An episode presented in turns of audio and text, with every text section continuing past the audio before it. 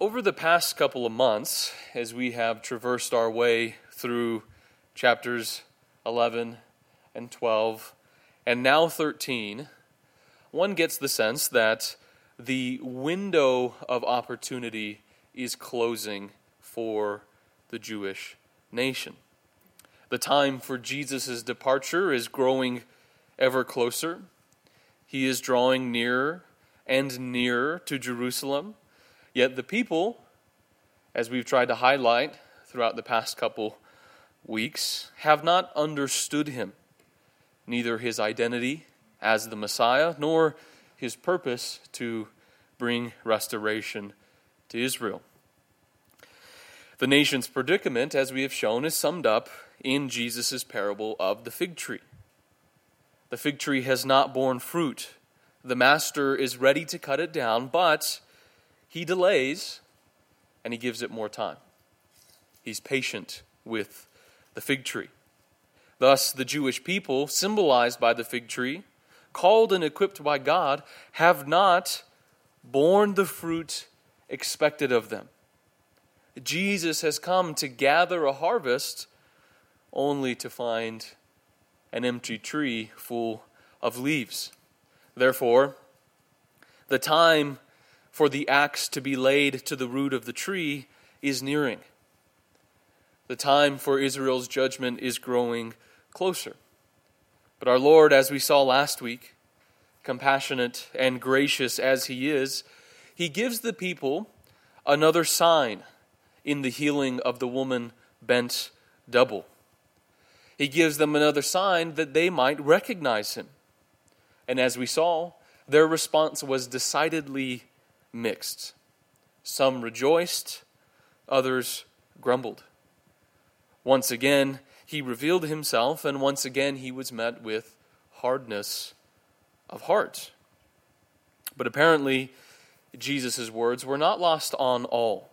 Hearing him say things like, You hypocrites, you know how to analyze the appearance of the earth and the sky, but you cannot, or why can you not understand this present moment? And saying things like, unless you repent, you will all likewise perish, and saying the kingdom of God is like a mustard seed. Someone understood well enough, they heard what Jesus was saying well enough to ask, Lord, are there just a few being saved. After all that buildup, he begins to ask, well, maybe not everyone is going to come into the kingdom. And so that question, the question in verse 23, and Jesus' preceding warnings set the stage for today's passage. Will it be, even among God's chosen people, that only a few will be saved? That only a small number will bear fruits worthy of repentance. And so let's consider Jesus' answer to that question. Verse 24, he says, Strive to enter through the narrow door. For many, I tell you, will seek to enter and will not be able. Once the head of the house gets up and shuts the door, and you begin to stand outside and knock on the door, saying, Lord, open to us. Then he will answer and say to you, I do not know where you are from. Then you will begin to say, We ate and drank in your presence, and you taught in our streets. And he will say, I tell you, I do not know where you are from. Depart from me, all you evildoers. In that place there will be weeping and gnashing of teeth when you see Abraham and Isaac and Jacob and all the prophets in the kingdom of God, but yourselves being thrown out. And they will come from the east and west, and from the north and south, and will recline at the table in the kingdom of God. And behold, some are last who will be first, and some who are first, some are first who will be last. As he often does, Jesus answers their question indirectly. He does not answer affirmatively and say, yes, only a few will be saved. Nor does he answer negatively and say, no, many will be saved. But in effect, he turns the question back on those present. He was asked, Will only a few be saved? but responds as if to say, Will you be among the saved? The Lord tells his hearers that the entrance to the kingdom is closing and it will soon be shut. It is a narrow door, and many will seek to enter and not be able. And not long from now, the head of the household will arise and shut the door for good. Many who thought they would be on the inside will find themselves, as Jesus says, being thrown out. Therefore, Jesus urges the people to strive to enter. The door is closing. The opportunity is disappearing from before your face, so strive to enter.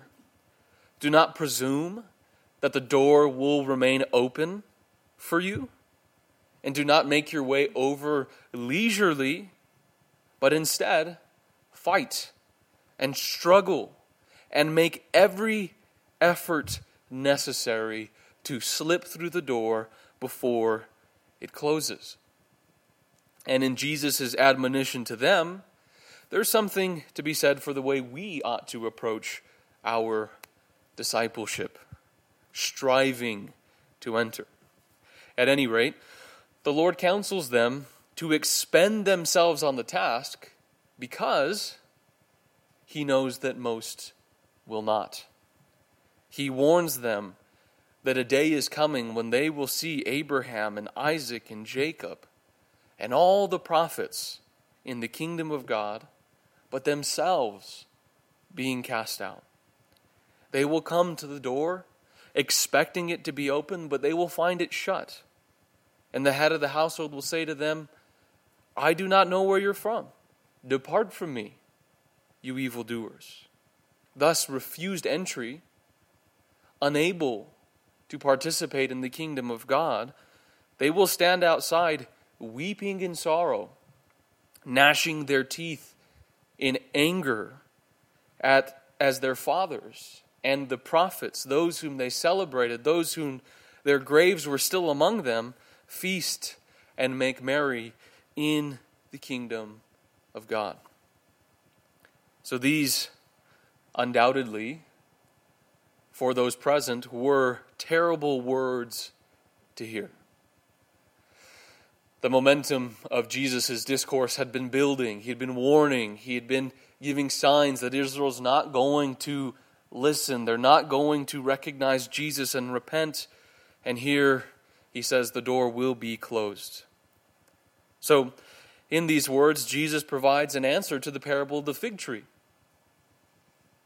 Will the nation repent and bear fruit? No.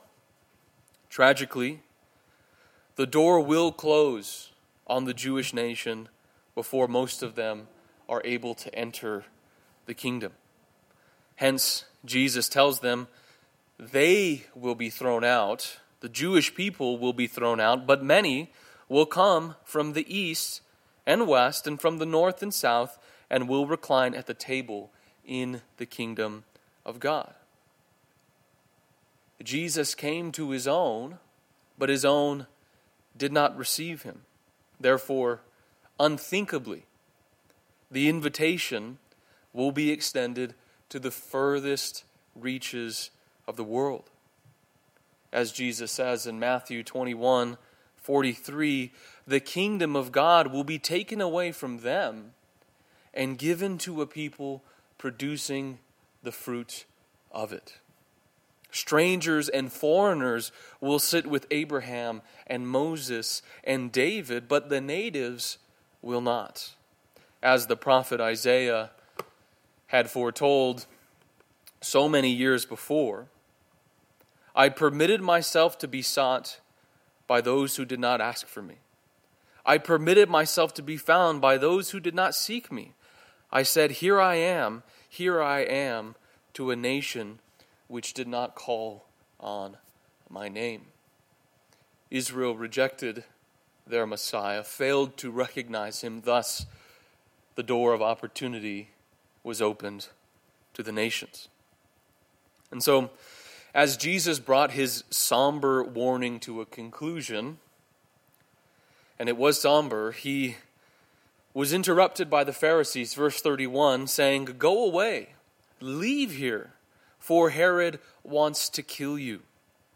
Whether out of political expediency or genuine fear of his power, Herod, the fox, who had already put John the Baptist to death, has determined to put Jesus to death also. As Jesus was nearing Jerusalem, Herod's plans to kill Jesus were coming to fruition. And Jesus responds, verse 32 Go and tell that fox, Behold, I cast out demons and perform cures today and tomorrow, and the third day I reach my goal. Nevertheless, I must journey on today and tomorrow and the next day, for it cannot be that a prophet would perish outside Jerusalem. Rather than heeding their warning and averting his course from Jerusalem, the Lord doubles down on his commitment to reach his goal. He will proceed to Jerusalem. He will be crucified. And thus the nation will seal its fate. As he says, I must, I must do this.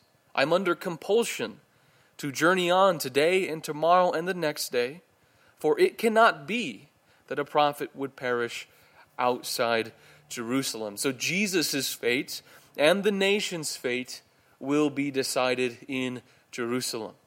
Jesus will not be diverted from his course. And so he continues. Verse 34 O Jerusalem, Jerusalem, the city that kills the prophets and stones those sent to her, how often I wanted to gather your children together, just as a hen gathers her brood under her wings, and you would not have it. Behold, your house is left to you desolate. And I say to you, you will not see me until the time comes when you say, Blessed is he who comes in the name of the Lord.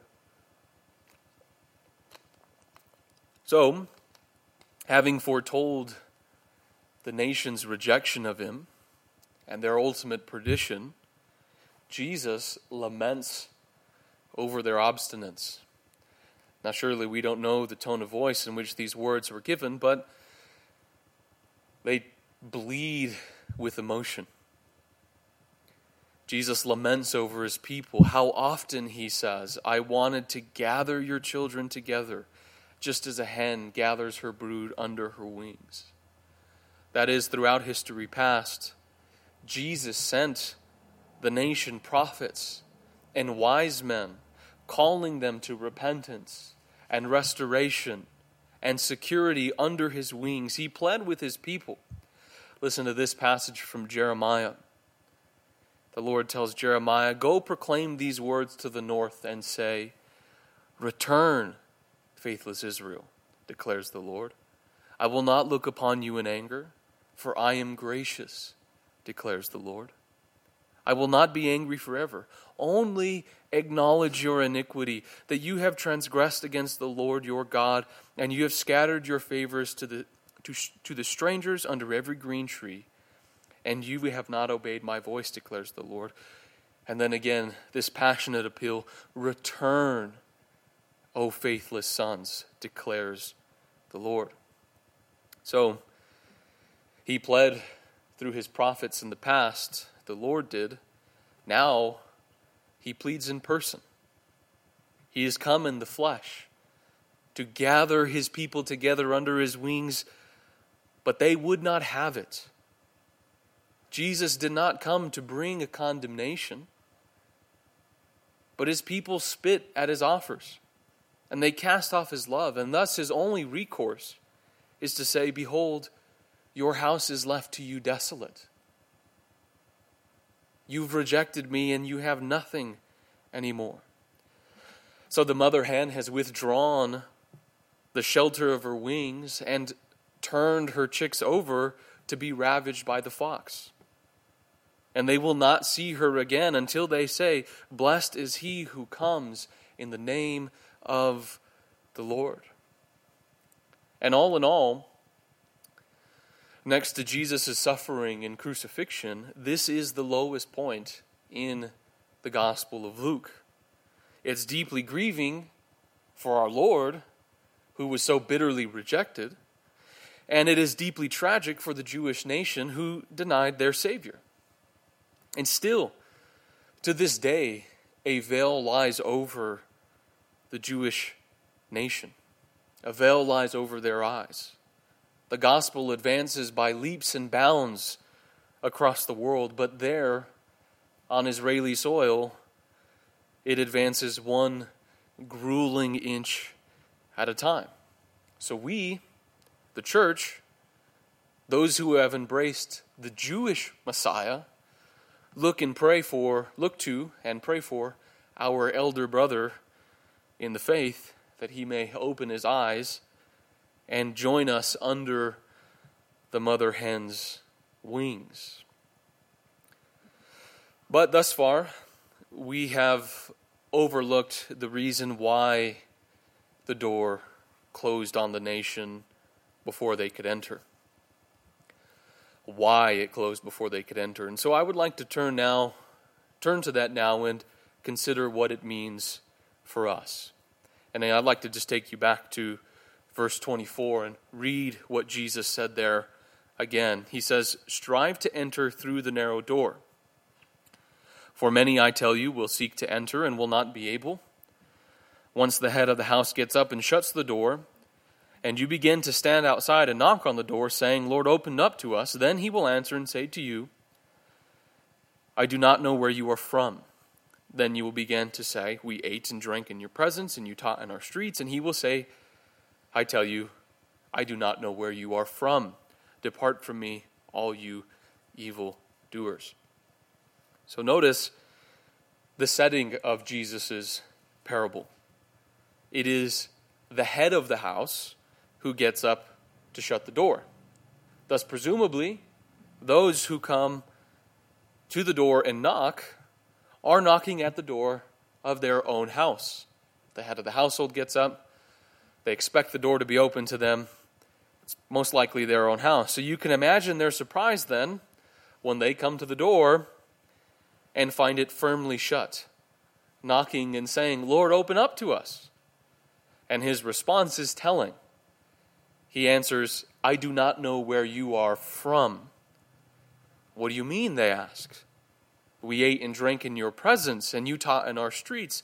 But he answers just the same I tell you, I do not know where you are from. Depart from me, all you evil doers.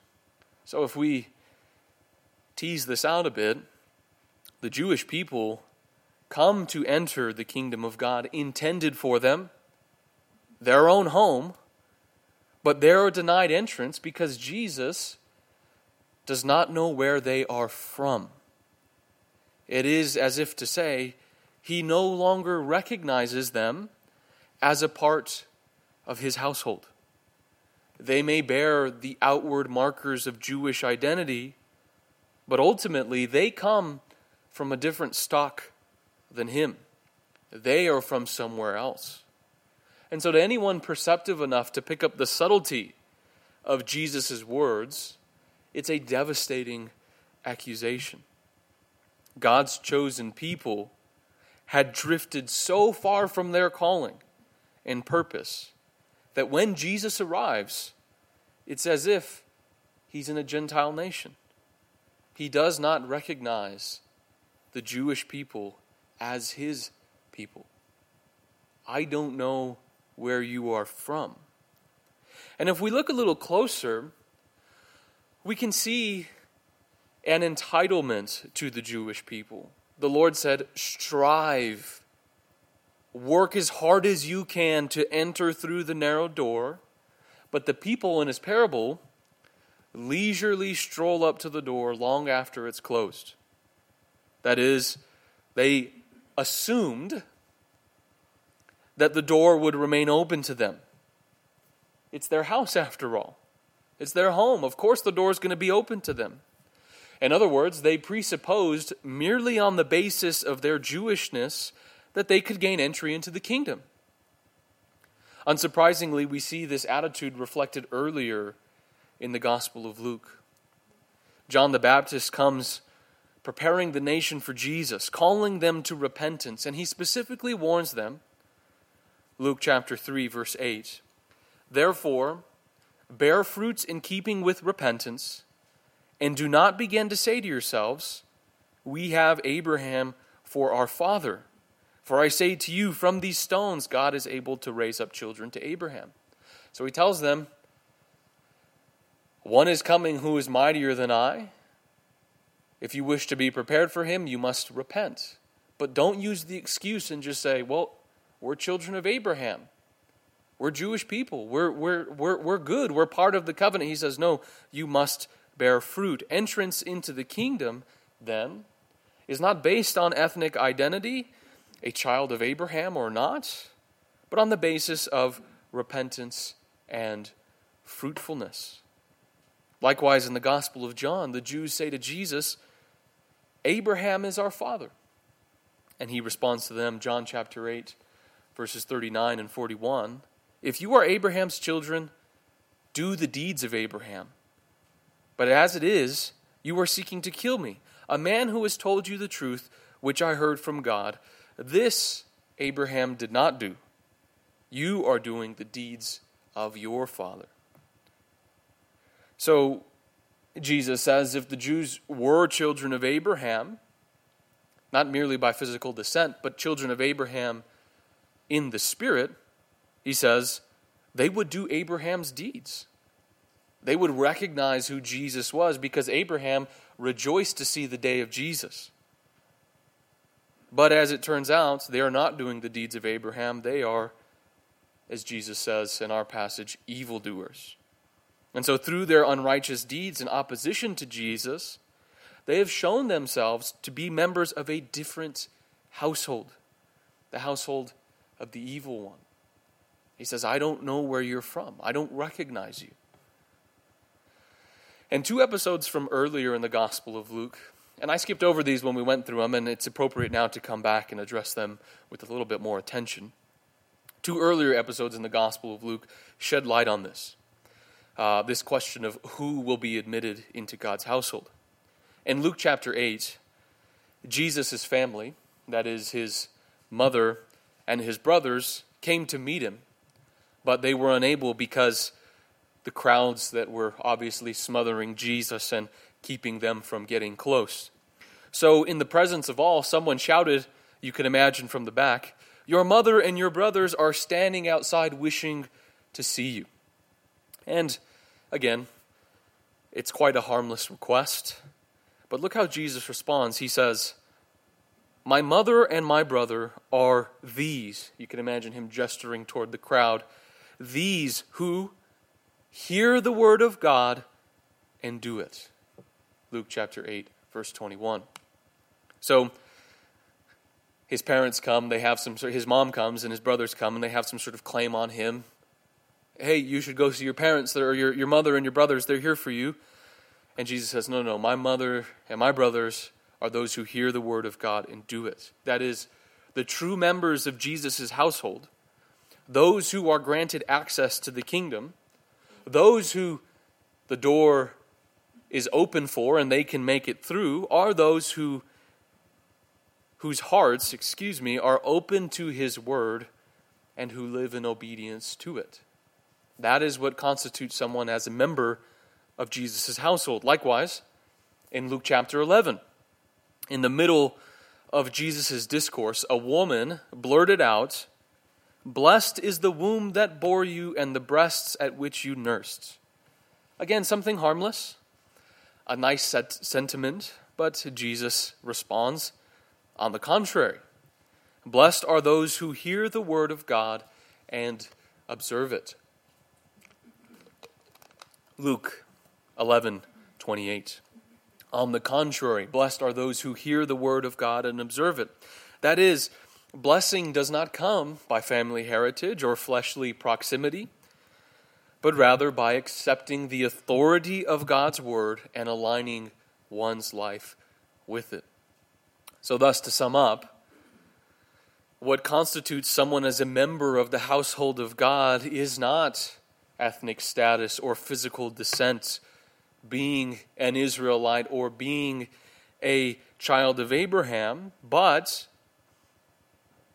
regardless of who this person is, a positive reception of the Holy Scriptures and obedience to it. And so ultimately, many Jewish people find the door closed on them, and I'm speaking in regard to Jesus' time, because they were trusting in their identity as Jews. And in so doing, they failed to hear the word of God and to obey it. And thus they forfeited their right to become or to be the people of God or to be called the people of God.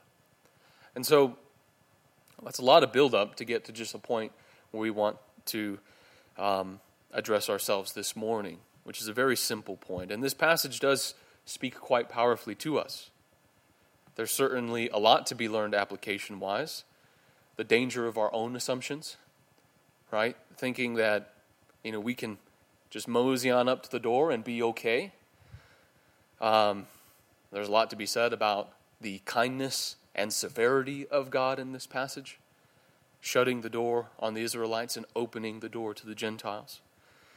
And certainly much more. But I would like to focus our attention on one thing the indispensable and absolute need to hear the Word of God and do it.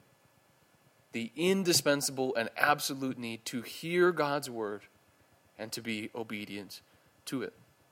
Indeed, if it were possible to boil a believer's calling down to its irreducible minimum, that might be it. A believer is one who hears the voice of God and obeys it. In the end, it really is that simple. All these things that we do all serve that end so that we can hear God's voice and be obedient to God's voice. So, thus, for us, for this half of our body, the first and most necessary thing is that we hear what God is speaking to us. Now, this is, of course, is, is, is, is simple and, as, and is not as simple as it sounds. On the one hand, what could be more natural, more intuitive than to hear God's voice and to respond to it? On the other hand, what could be more unnatural than to hear God's voice and respond to it? To, to not hear to deafen ourselves to God's voice that appeals to the flesh. It appeals to that part of us that is at enmity toward God, and then to hear appeals toward to the Spirit, the part of us that God has renewed and redeemed. So, honestly, in the end, it might be better just to put it this way all hear with their ears, right? But not all hear with their heart. As our Lord often says, he who has ears to hear, let him hear. Right? We can hear the information, but that doesn't always necessarily mean it gets down to the core of our being. So the question then becomes for us this morning is how does one hear with their heart? How do we hear with our heart? And before we attempt an answer to that question, I want you to see what it looks like when a person hears with their heart. Okay, before we try to say what it is, I want you to see what it looks like, the end result. The Pharisees, needless to say, and I get tired of using them as our uh, as our foil and beating a dead horse, but they really are examples of not hearing with their heart. And this is evidenced by their countless run-ins with Jesus. And then and excuse me, on at least 7 of those occasions, they accused Jesus of breaking the law, and his response to them was, Have you not read? So Jesus is doing something, whether it be on the Sabbath or whether it be hanging around with the wrong people, and they come to him and accuse him, saying, You're breaking the law. And Jesus responds and says, Have you not read? And then he cites such and such a scripture. Now, in all their meticulous study, all their scrupulous memorization, you know the Pharisees and the scribes and the type of devotion they had toward these things. In all of that, they had not heard the voice of God.